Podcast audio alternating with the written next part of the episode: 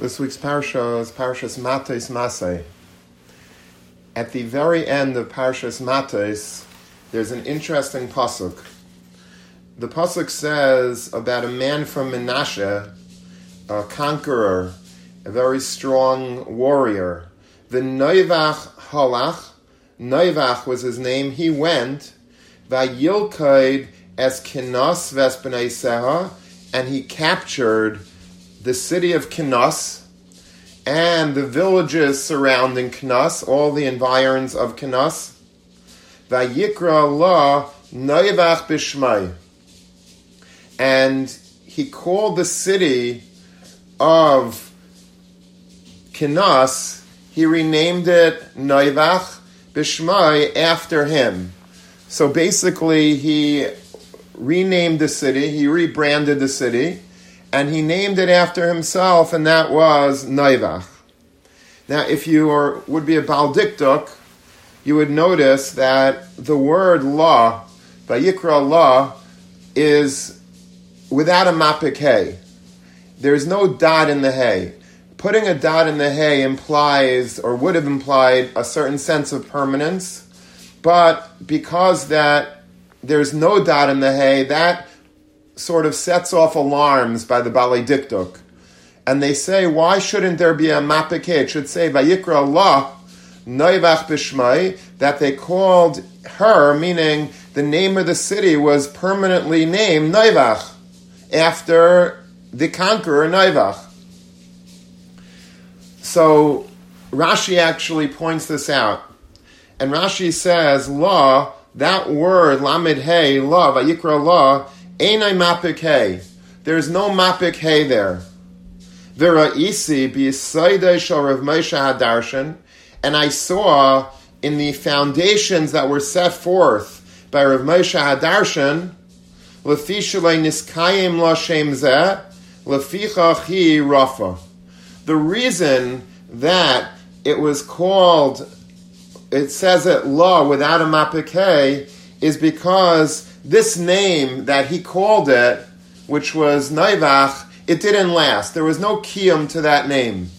So because there was no kiyum, because this was not an eternal monument to himself as he had hoped it would be, so it was called La, Vayikra La, Noivach Bishmai. It wasn't La, which would imply a permanence, but it's La, Vayikra La. It was a weakening. It was a weakened form of calling the name because it wasn't really something that had a long-term kiyum. The question is, why is this so important for the Torah to tell us this detail? This Lamed Hey, without the mapik in it, it seems like it's something obviously of great importance that Rashi points it out, and that the Torah thereby is going out of its way to tell us that some long-lost city in an ancient Middle East that was called Noivach at one point, after it was called Kenas, it wasn't a permanent name. Like, does that really affect our morning this morning? Does anyone really care about the fact that Kenas is not, that Noivach was no longer called Noivach after a certain period of time, that the name didn't stick? Does that have any ramifications for us permanently? Well, obviously it does, because if the Torah is saying it, then clearly there was something that the Torah wants us to know.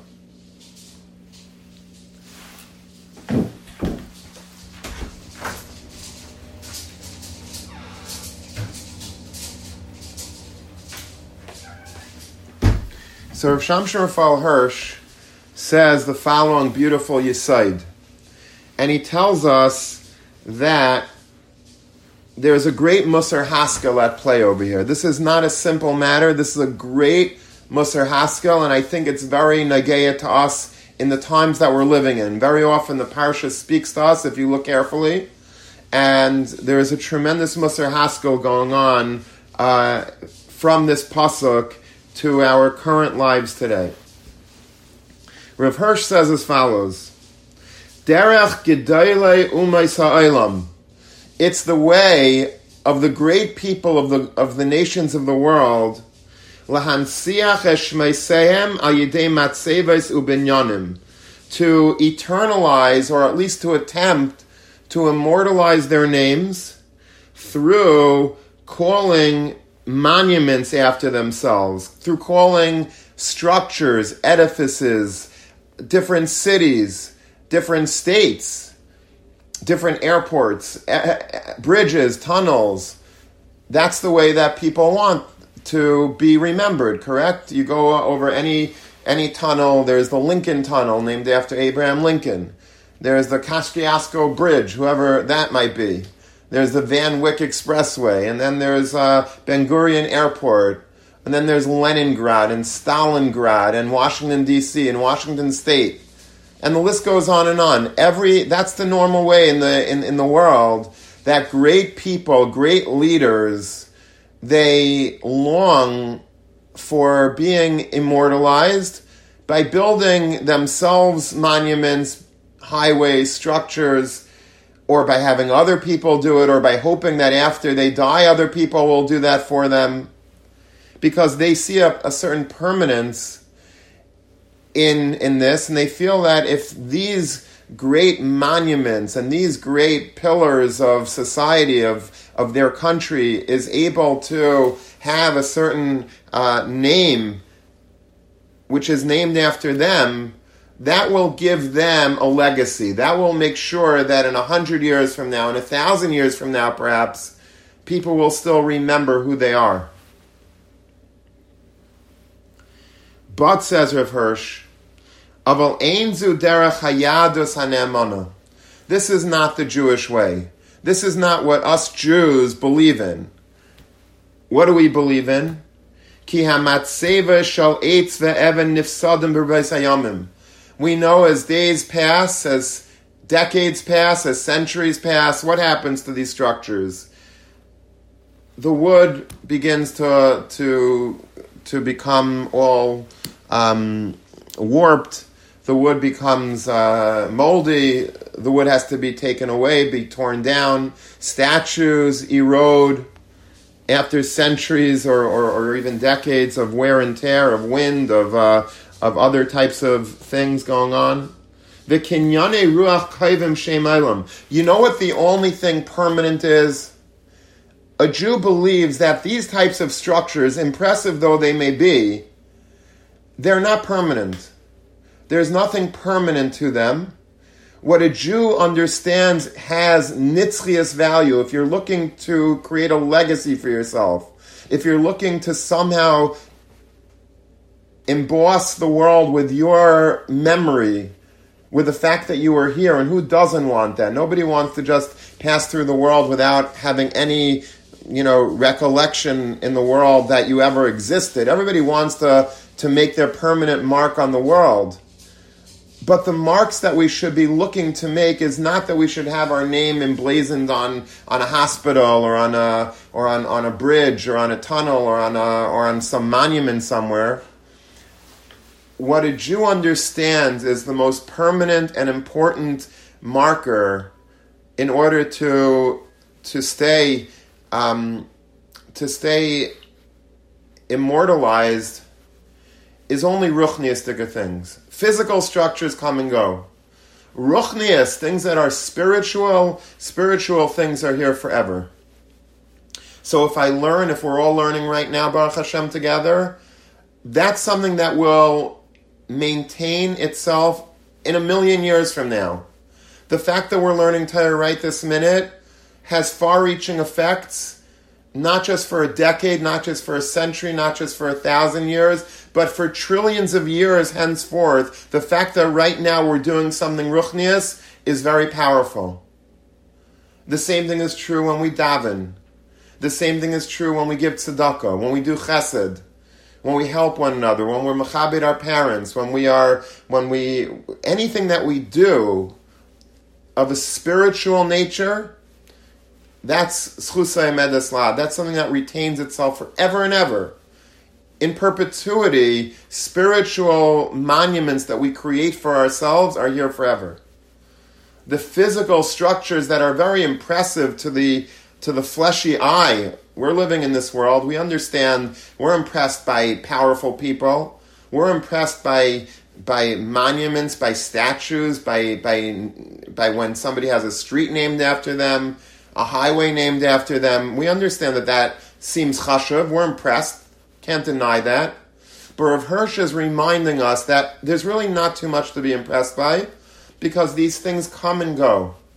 It seems like permanent. Wow, in 100 years from now, everybody's still going to know the Van Wyck Expressway, who Van Wyck was. I don't even know who he is today, but I assume he's like probably a governor of New York or something, a mayor of New York. But this guy's going to be permanently ensconced in history because he has a major thoroughfare named after him. Jackie Robinson. These are people that we were impressed by. Wow, they got highways named after them. Begin in Eretz Yisrael. There's Begin, and then there's even there's so many highways and streets that are named after important people. And we look at that as something important. First says, don't get impressed by those things, because those things are very, very temporary by nature.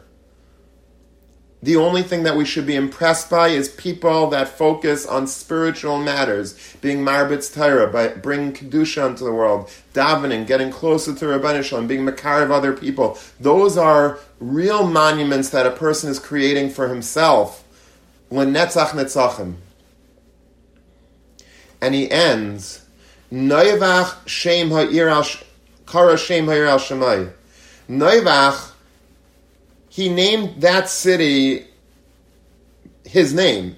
He named the city that was formerly known as Kenas.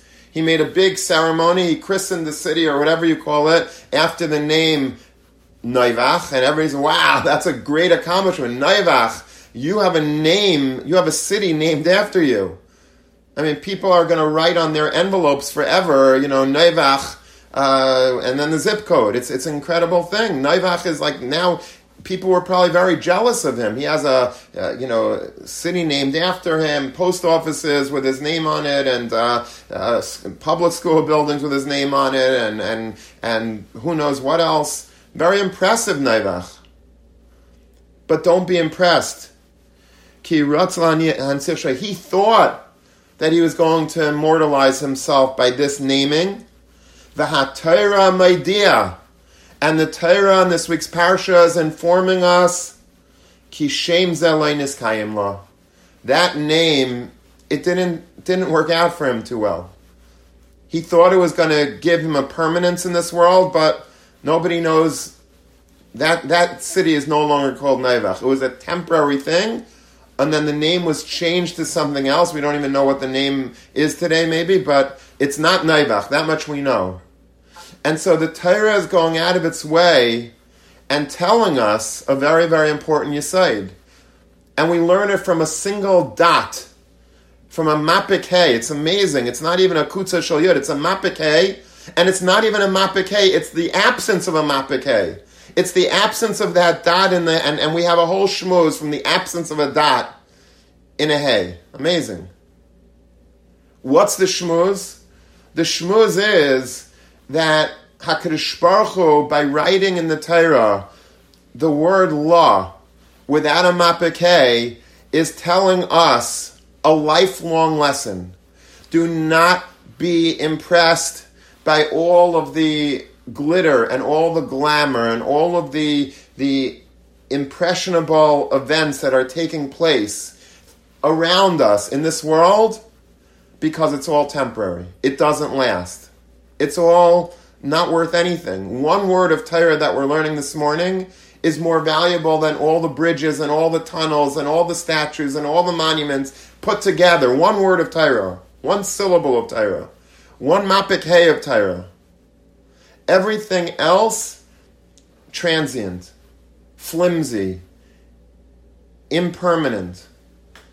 Spirituality, ruchnias, that's that is forever. That's forever.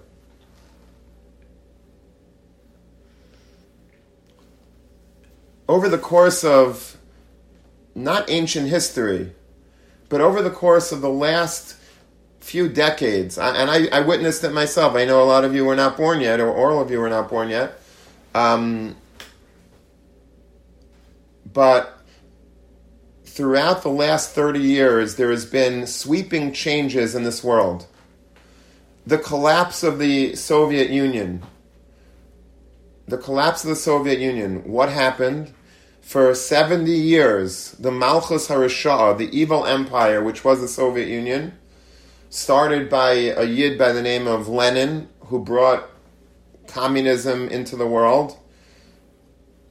And then Stalin took over, and other very, very ruthless dictators, killing millions of their own people, going after religion, not allowing Klal Yisrael to worship the Rabbeinu Shalom. They had to do it all very hiddenly, refuseniks.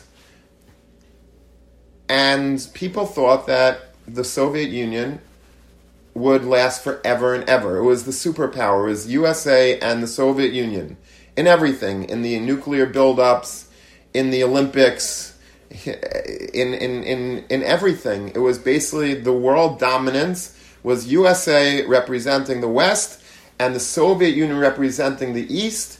Two different hashkafas, capitalism versus communism. They did not like each other whatsoever, but people thought this was going to be two superpowers that would exist forever. The Soviet Union was Russia, and then all of the satellite nations around it, like Ukraine, Czechoslovakia, all of these, Poland, all these countries, they used to be all part of the Soviet bloc, very, very powerful. One day, a man by the name of Gorbachev became the head of Russia, and for some reason, nobody knows exactly why, but Lev Sar Mamlachim B'Yad Hashem, HaKadosh Baruch Hu puts things in leaders' hearts, and HaKadosh Baruch Hu sort of uses leaders as chess pieces, as pawns on his chessboard, and he basically put this thing in his head that he wants to concede. He thinks that communism was a failed experiment. He wants to open up society in Russia. Was called perestroika. He wants to basically do away with all of the hashkafas of Lenin and Stalin, all this very powerful image of communist Russia, which was a superpower. Lahadam, we're not doing it anymore. People started chiseling away at the Berlin Wall, which separated East Berlin and West Berlin. And what happened was, overnight, people, all of those Soviet bloc states, countries, they basically started peeling away. They all declared independence, and Gorbachev sort of allowed it. It was fine because he's Meichelet. He wanted to sort of undo this whole mess which was the Soviet Union, and you could look it up. All the statues of Lenin. Lenin's statue was kemat probably in every city throughout the entire vast Soviet Union. He was like the god of Russia. There was no god. God was not allowed to be worshipped, so they had human gods.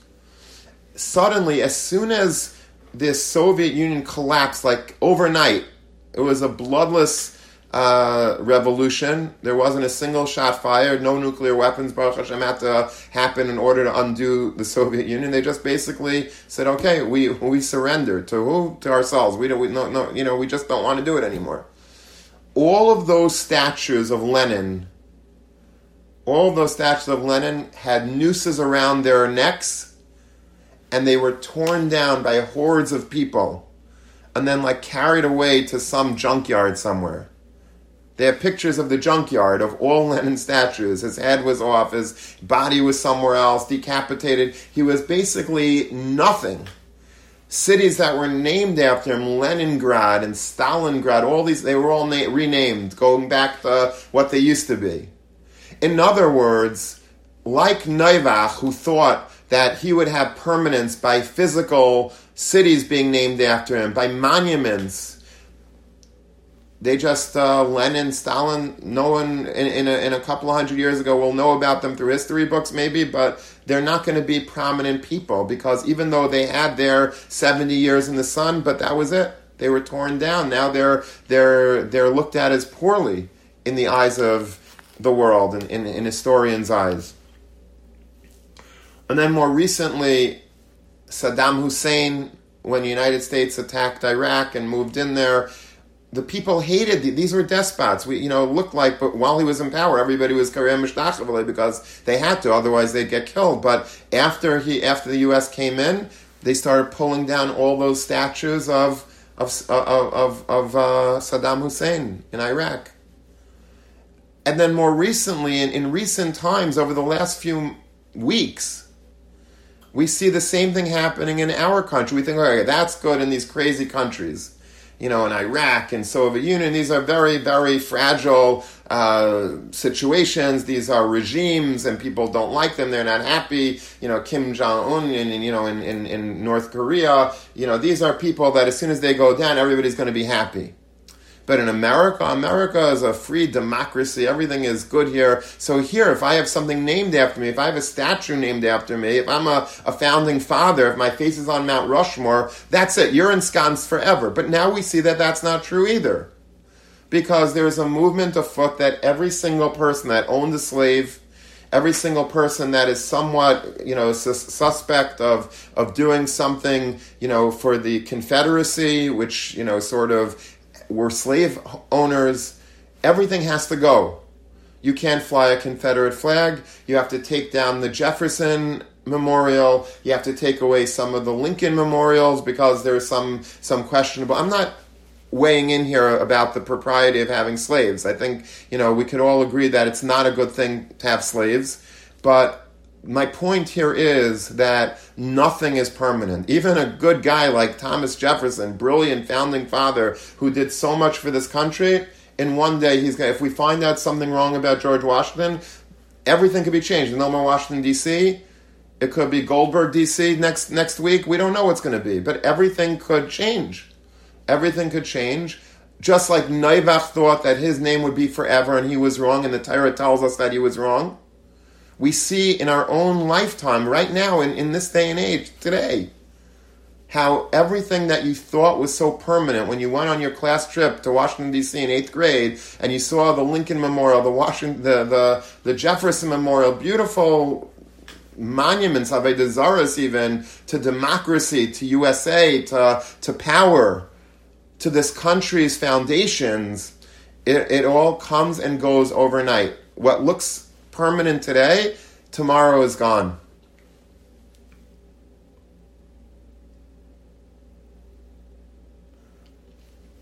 When I graduated from Touro, it was also going back quite a while, the graduation took place in Lincoln Center, and the hall was always named after the hall, was called Avery Fisher Hall. Avery Fisher Hall. Who is Avery Fisher? Avery Fisher was a financier. He lived, I think he died, I know he died. He gave, I think in 1973, he donated to have this hall, this Chasheva Hall on the Upper West Side of Manhattan. He had it named after him. From 1973 on, he bought permanent rights to it. And he paid at the time $10 million. $10 million today seems very cheap for that. You can't really buy a house in Borough Park for that anymore. But today, $10 million would in 73, $10 million in 73 today is about $60 million. So that's already, that's already back Lawrence. Okay, so that's getting more chashuv.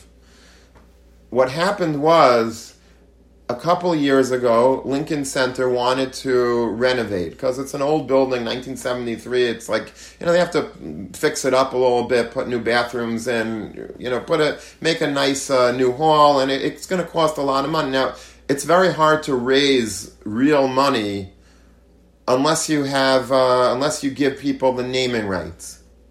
So you know what they did? They decided they're going to change the name from Avery Fisher Hall to anything that the top bidder will be willing to give. We'll name it after you. A fellow by the name of David Geffen, who is a Yid, who's a billionaire, is very, very big in the music business. He said, listen, he's not married, he lives a different lifestyle, he has no children, he wants some permanence in this world.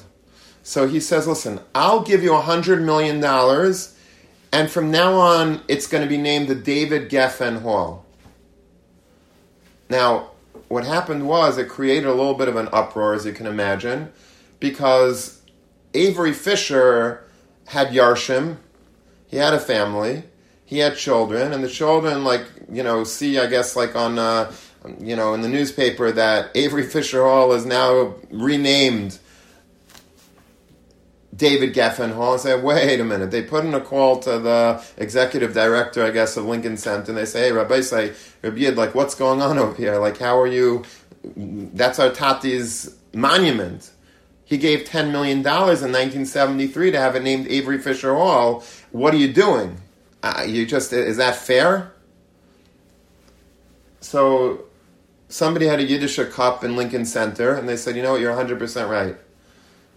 Take $15 million and just go away. Take $15 million, they got $100 million, so now they'll be left with $85 million. It's not the end of the world either. Take $15 million and, so everybody's happy. Avery Fisher's kids are very happy. They couldn't care less that their father's name is off the building. Well, we got $15 million. David Geffen is happy because now it's named after him for $100 million. Good buy. But the funny thing is, to me, about this whole story is that David Geffen honestly believes that for some reason he's going to be better going forward than Avery Fisher. He thinks, Avery Fisher, he had bad mazel. But me, Baruch Hashem, I got $100 million, it's mine. No, you tippish. In 10 years from now, in 20 years from now, Lincoln Center is going to have to do another renovation, $1 billion renovation. And now they're going to call a guy by the name of Jeff Bezos. Hey, you want to call it the Amazon Hall? Yeah, sounds good. And you know what? David Geffen doesn't even have kids to be paid off. So he's really ripe for the picking. After he dies, I don't even think they're going to wait for the Shiva to be over. They're going to already go out for the renaming rights. That's the way this world is. It's such a joke. We think that something that's permanent is ours forever and ever. Something that's physical, these monuments, these structures, these namings... Nothing. It's all nothing. And all of this the Torah is telling us in this week's parasha. Amazing. Because of the absence of a mapikeh and the word la, Hirsch points out, it makes it's the greatest musar shmuz. The absence of a mapikeh. The absence of permanence. The mapikeh says, la, it's yours. But the Torah doesn't say, you'll pay attention tomorrow in the Kriyas HaTorah. It just is very, very, it whimpers the law. It's law. There's no permanence to it. There's nothing there. You're naming a city after yourself. You think that's going to give you permanence? That's going to make you immortal? It's not. The only thing that's going to give you immortality is spiritual pursuits, is doing things that the Rebbeinu Shalom wants us to do, is mitzvah us to do. Those are things, every little thing that we do right gives us permanence.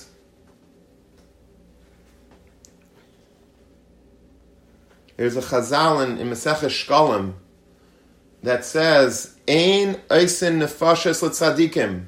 We don't believe in making monuments for tzadikim. Nefashes is a soul, but it really means a monument also. We don't make monuments for tzadikim. We don't believe in, there's no such thing as Rav Moshe Feinstein Museum or, Rav Aron Cutler statue. Or we don't believe in that. We don't make monuments for tzadikim. Why? Because the monuments that they have is their memory. We're talking about Rav Moshe Feinstein today.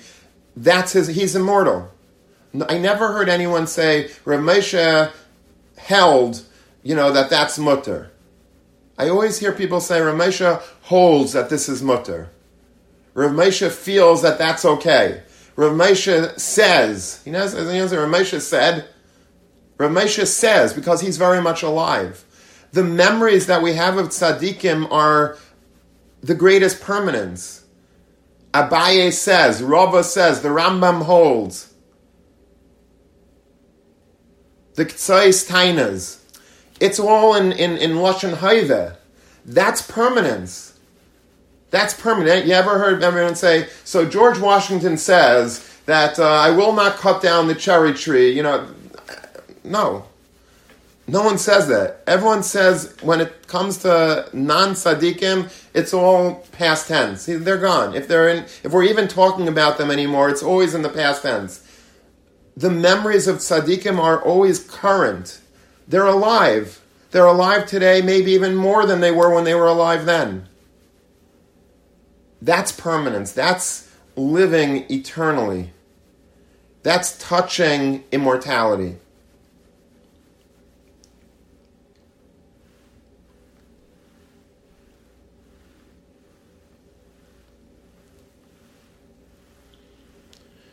Famous story about the Ponevezh Shirov, who was traveling in Rome on some fundraising. I don't know who exactly you could fundraise from in Rome. Apparently there were some wealthy Jews there. And he was collecting money for his yeshiva, for Panovich, and for all of his institutions. And the Ponevezh Shirov asks the driver of the taxi, as they're passing the Arch of Titus, the Arch of Titus, as they call it, he says, would you mind stopping the car, pulling over? I just want to get out of the car and see the Arch of Titus. This is a permanent arch. This is the famous arch in the heart of Rome where the parade, that famous, infamous parade, where they took all the captives of the Churban Bayis and all of the kelim of the Beis HaMikdash, and there's a famous... The famous relief on the side of this Arch of Titus that has all of the menorah and the Aron and all the scene depicted of and all the captive Jews that were being hauled into Rome for who knows what purpose. And this is called the Arch of Titus because Titus was the conqueror of Yerushalayim, so they named this after him. His brother actually had this built, this structure, and it's not a permanent structure. It's been around for a long time, thousands of years. So the Ponevezh Shirov gets out of the car, and he's together with a Mr. Rothschild who was there with him, collecting money, helping him out, and he gets out. He straightens his tie and his frock. He makes himself nice and clean. He straightens his hat, and he goes straight for this arch. And Mr. Rothschild had no idea, what he was doing. What's the Ponevezh Shirov want? All of a sudden, he's a tourist. He's going sightseeing in Rome. Like that's what he has to do now. He starts talking to Titus HaRasha, who destroyed the Beis HaMikdash, and he said to, as if to Titus himself, but he was like screaming. He says, Titus, I am here to talk to you. Thousands of years ago, you destroyed the Beis HaMikdash, but today nobody knows who you are. You're dead.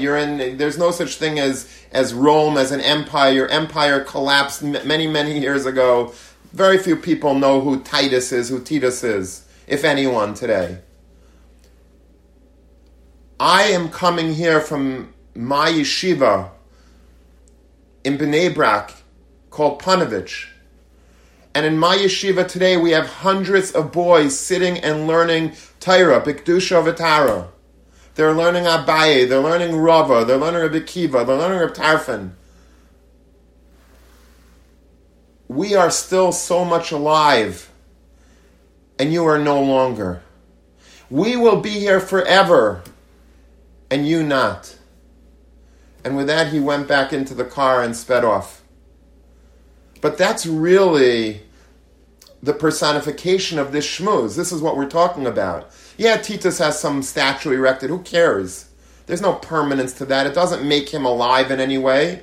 His legacy is long dead, if there was a legacy at all. But Klal Yisrael is Chayv Akayim through the spiritual legacy that we are continuing dar achar dar.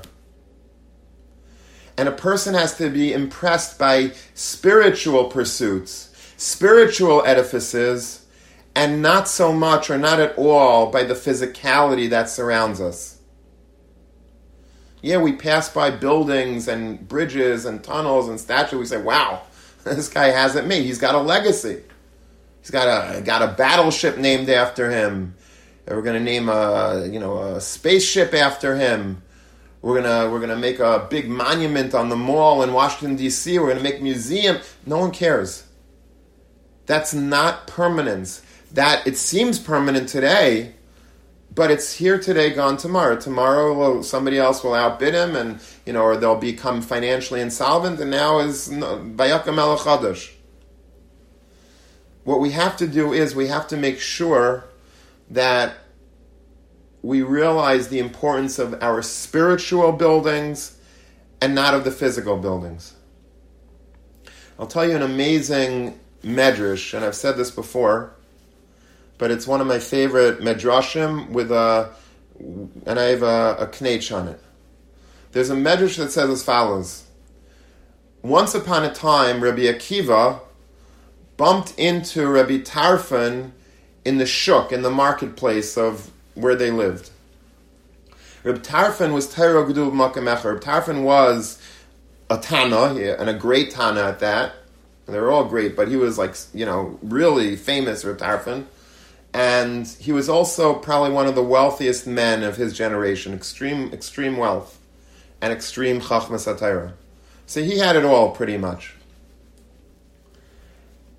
Rabbi Akiva bumps into Reb Tarfon in the shuk. So imagine they're standing on the equivalent of Madison and 57th Street, that's like the Spitz epicenter of New York City. That's where all the fancy stores are and all the beautiful people are walking there. And he says to Rabbi Akiva, Rabbi Akiva says to Reb Tarfon, would you want to invest in a great real estate deal? A great real estate deal, like tremendous package, a portfolio of buildings. I could get it very cheap. Would you want to invest in this tremendous real estate portfolio? Reb Tarfon says, yeah, I love real estate. I like to chop up as much as possible.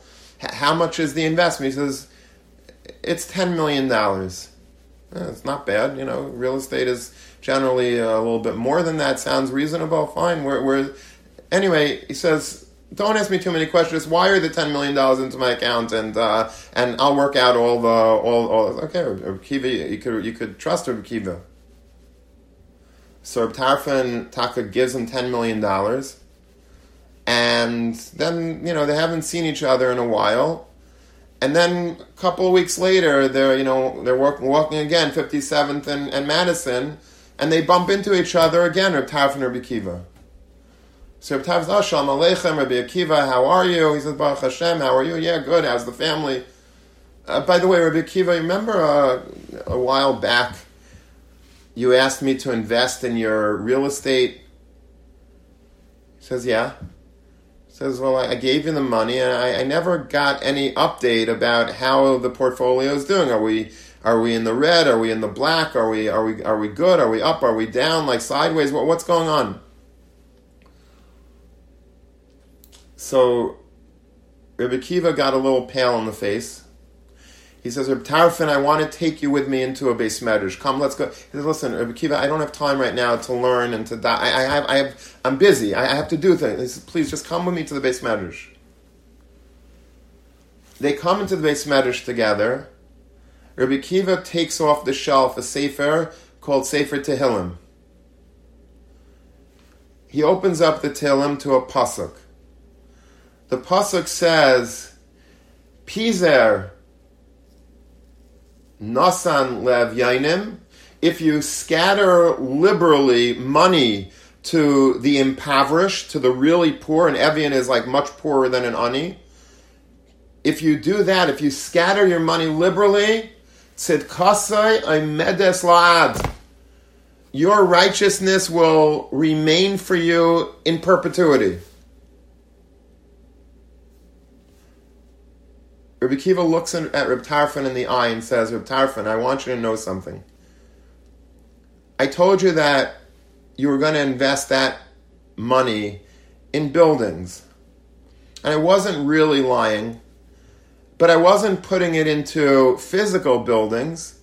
Physical buildings are very temporary. I was putting it into permanent buildings, much more valuable than physical buildings, because it's of the spiritual sort. You see, I gave all of that $10 million out to Aniyim. And that's what I did with your money. Now, I don't know what you would do if you were Reb Tarfon at that point. I think you would probably do what I do, and that I would not be very happy with Rabbi Akiva. But the Medrash says that Amad Reb Tarfon got up and Noshkei al Reishay. He kissed Rabbi Akiva on the forehead. And he said, you did good. You did good. It was a good investment.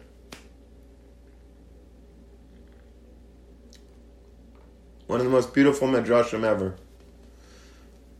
The one problem that I had with the Medrash, well, obviously there's other problems with the Medrash, and the Chavetz Chaim deals with, the Chesh and Mishpah problems with the Medrash, because that ain't what Rabbi Tarfon thought he was getting himself into, and the Chavetz Chaim deals with that. That unfortunately was not my biggest problem with the Medrash. My problem with the Medrash was, why did Rabbi Akiva have to schlep Reb Tarfon into the Beis Medrash? They were standing in Midtown, whatever, Spitz. Why do you have to schlep Reb Tarfon into Midtown? Tell him on the street, I gave it to Tzedakah. Is that a good question? And I think the answer is very pashut. When you're standing on 57th and Madison, and you're looking at all of the shiny buildings all around you, Trump Tower here and Trump Palace there and Trump World there and all of the Teslas and the limousines and the Ferraris and Lamborghinis are whizzing by. And then you're looking at showrooms of Gucci and Harry Winston and Tiffany and all these Spitz companies all around you there on that prime block. It won't go in your ear, this schap of Rabbi Akiva. Rabbi Akiva is saying, I took that $10 million and it's not in buildings here, it's for Aniyim, it's in a kailal, I built some mikvahs. You did what with my money? I don't think that the probability of Rabbi Tarfon kissing Rabbi Akiva on the forehead would be that high in the middle of Midtown Manhattan. I think it's more likely that he might have reacted the way we would naturally react, even in a Beis Medrash.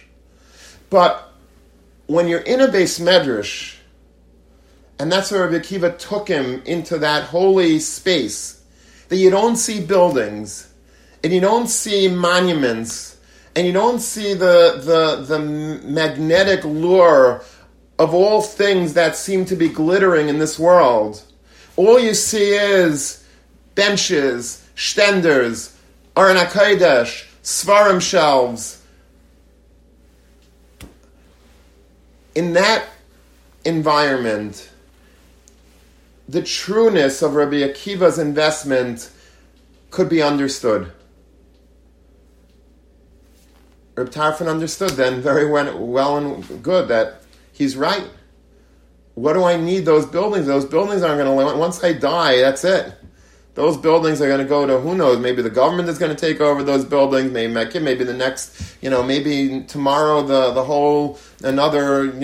Romans are going to attack and take all the buildings. That's not permanent. This is permanent. Torah is permanent. Tzedakah is permanent. Chesed is permanent. Ruchnius is permanent. These are things that are going to be tzedkasa and medes la'ad. There's no greater investment than that. But that's something that you need to have the ears to hear. Because if you tell it to people and they're not in the right mood, or they're not in the frame of mind, they're not in the right place to hear it, they're going to snicker at this vart. They're not going to like the Noivach Vart. They're not going to like the Rabbi Akiva Vart. They're going to get angry with Rabbi Akiva. How could he do that? And ask all types of questions. But in a Beis Medrash, in a Makom Torah, hopefully there we'll have a little bit of a better grasp of what's immortal and what's eternal and what's true in this world. And only there could Rabbi Akiva really express to Rabbi Tarfon what he did with the money, not in the middle of the shuk. When we are very exposed to the shuk, then we get very impressed by things that we shouldn't be so impressed by. We get impressed by movie stars, by billionaires, by people that are very successful in their fields of medicine and law and finance. We get impressed by people that dress fancy, that drive a Spitz car. These are things that are very impressive to us. You know why? Because we're out in the shuk too long. When we're finding ourselves in the Beis Medrash, in a Makom Torah, you think people in Panovich, you think people in Hebron, you think people in Kol Torah, you think people in Brisk could care less what you're driving? You think they could care less what kind of house you have, what kind of kitchen you put in? They don't care about those things because they're not important. They're not important. People that are immersed in Ruchnias, they don't care about Gashmias so much. They need it. Obviously, we all need to live. But it's not something that they're talking about. Wow, you saw the car that guy's driving, crazy, Spitz car. I wish I could. How did he do that? How did he afford? Well, you heard, I heard he made partner in his law. People that are immersed in Ruchnis, they couldn't care less. Couldn't care less. There's a famous story of somebody that came to Rav Steinman and said to Rav Steinman, you know, I made a lot of money and I want to buy a Lexus. Rav Steinman said, what's a Lexus? A Lexus is a Spitz car. It's like mamish, gashmiistic. It's geschma. Like in Eretz Yisrael, a Lexus is still Spitz. You know, everybody has Mercedes there. They opened up Lexus dealerships. Everybody wants a Lexus. So I want to get a Lexus.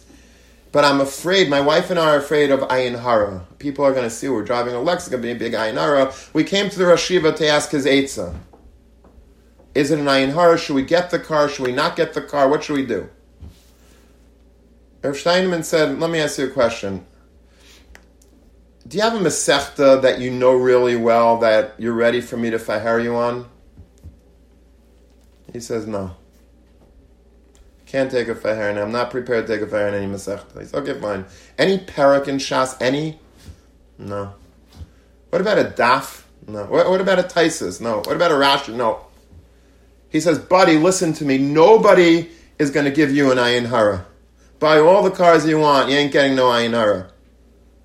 You know why Rav Steinman said that? Not because he was trying to make the guy feel bad, but because he was immersed in a world of Kiddush, in a world of Tara, in a world of true permanence.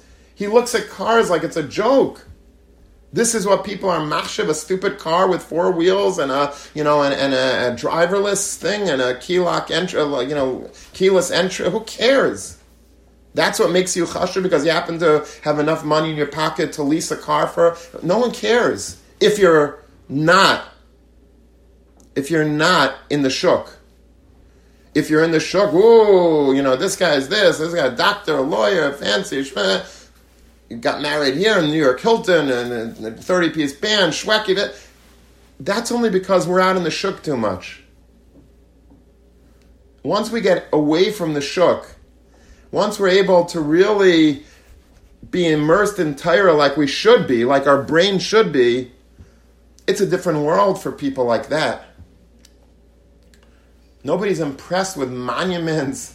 Ask people that are in the, learning in Lakewood. But really learning in Lakewood and Kailal and St. Chaburas, ask them if they care about the fact that, that the Avery Fisher Hall was changed now to David Geffen. Who cares? What are you talking about? This goes into a schmooze, that material? I don't even understand what you're talking about. You mean you wasted 10 minutes of all these boys' times talking about Avery Fisher Hall and David Geffen. I don't even know what are you talking about? What is Lincoln Center? Who cares about Lincoln Center? That's how far it goes. They say, and it might be apocryphal, but there was a chashuv, a younger man learning, not a younger man, he was learning in Kailon maybe 30 years, 40 years. And somebody once wanted to engage this guy that was mamash al-atarev al-abayda for 40 years in Lakewood, and they were talking about, like, and this is not so long ago, maybe when Bush was president, they were trying to engage this guy in some politics. He says, who's the president today? Is it, I think it must be Truman. Truman must be the president today. Truman? You think Truman is the president? Are you kidding me? What is it? It's Kennedy. He has no idea who the president of the United States of America is, because he doesn't care. He's not living in that world of monuments and covet and Washington, D.C. and corridors of power. He doesn't care. He cares. He's living in the corridors of Abaya Barava. He's living in the corridors of Ravina and Ravashi. He's living in the corridors of the Tzais and the Nesivos, of the Shach and the Taz, of the Meshech Chachma and the Beis HaLevi. That's where he's living. He doesn't care about these things. These things are not important to him because he's not in the Shuk, he's in the Beis Medrash. And we can evaluate very easily where we're holding. And I'll throw myself in with the whole Chevra. You ask yourself, if you want to know where, you know, if you want to take your ruchnistika temperature and see where you're holding really in life, ask yourself, are you impressed? What impresses you? Are you impressed when you hear somebody got into a Spitz medical school, and it gives you like a tinge of jealousy, or a guy just made a $1 million bucks on the stock market, or a guy just did a Spitz shidduch with a very wealthy family, and the chasta is going to be... Is that impressive to you? Or is it impressive to you when a guy says, I'm making a siyum on Maseche Shabbos? I'm making I have a chavrusa at 12 o'clock at night and Mesilsi Sharim with some. What's impressive to us? What's more impressive to us on the scales in our mind? Are we, wow, this guy just made a siyum on the whole Maseche Shabbos and knows it? If we give that a 5, what do we give? What do we give on a scale from 1 to 10, somebody that just made $30 million in the stock market? Is that a 1, or is that an 8, or 10, or 20? That's how we measure where we're holding in Ruchnias. Vayikra Allah Naivach Bishmai. The Torah is saying, guys, there's no Mapik. It didn't even deserve a Mapik for crying out loud. The fact that Noivach named the city after him. Who cares in the scope of history, in the sweep of history? Nobody cares about Noivach if you're in the Beis Medrash, if you're learning Parashas Matos Masay, if you're learning it and hearing it, and your ears are sensitive to the nuances of the Torah. Nobody cares about Noivach's rebranding of his city. Was Noivach a Talmud Chacham? Did he learn Torah? Did he have good kids? Did he raise a nice family? Did he give tzedakah? Did he daven with kavanah? That's all that we care about today about Noivach. And if we don't know that about Noivach, then Noivach is pretty much worthless to us. That is such a fundamental lesson for all of us, and especially now, because we're not found in the Beis Medrash.